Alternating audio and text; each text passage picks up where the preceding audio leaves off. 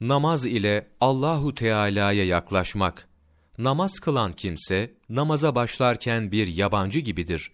Bu sebeple de Cenab-ı Allah kendisini din gününün sahibi Fatiha suresi dördüncü ayetine kadar üçüncü şahıs lafızlarla övmüştür.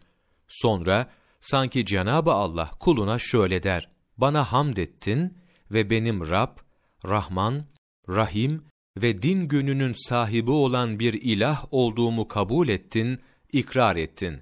Sen ne güzel bir kulsun. Biz aradaki perdeyi kaldırıp, uzaklığı yakınlıkla değiştirdik. O halde, muhatap sigasıyla konuş ve yalnız sana ibadet ederiz de.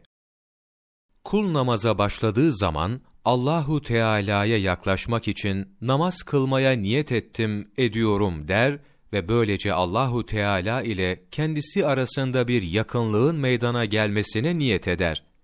Bu niyetten sonra kul Allahu Teala'ya çeşitli şekillerde senada bulunur. Öyleyse Cenab-ı Allah'ın keremi onun bu yakınlığın elde edilmesi hususunda icabet etmesini gerektirir. Bunun üzerine Allahu Teala kulu gaybet makamından huzur makamına geçirir de kul yalnız sana ibadet eder ve yalnız senden yardım dileriz der.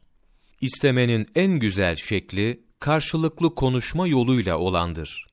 Görmüyor musun? Peygamberler Rablerinden bir şey istedikleri zaman bizzat arzlarıyla isterler de Ey Rabbimiz! Nefsimize zulmettik. Ey Rabbimiz! Bizi bağışla. Rabbim! Bana hibe et, bağışla. Ve Ya Rabbi! Bana kendini göster demişlerdir. Bunun sebebi şudur.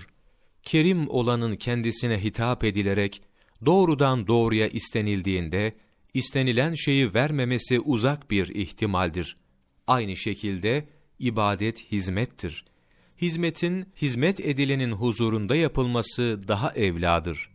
Fahruddin Errazi, Tevsiri Kebir, Mefatihül Gayb, Cilt 1, sayfa 351, 24 Ağustos Mevlana takvimi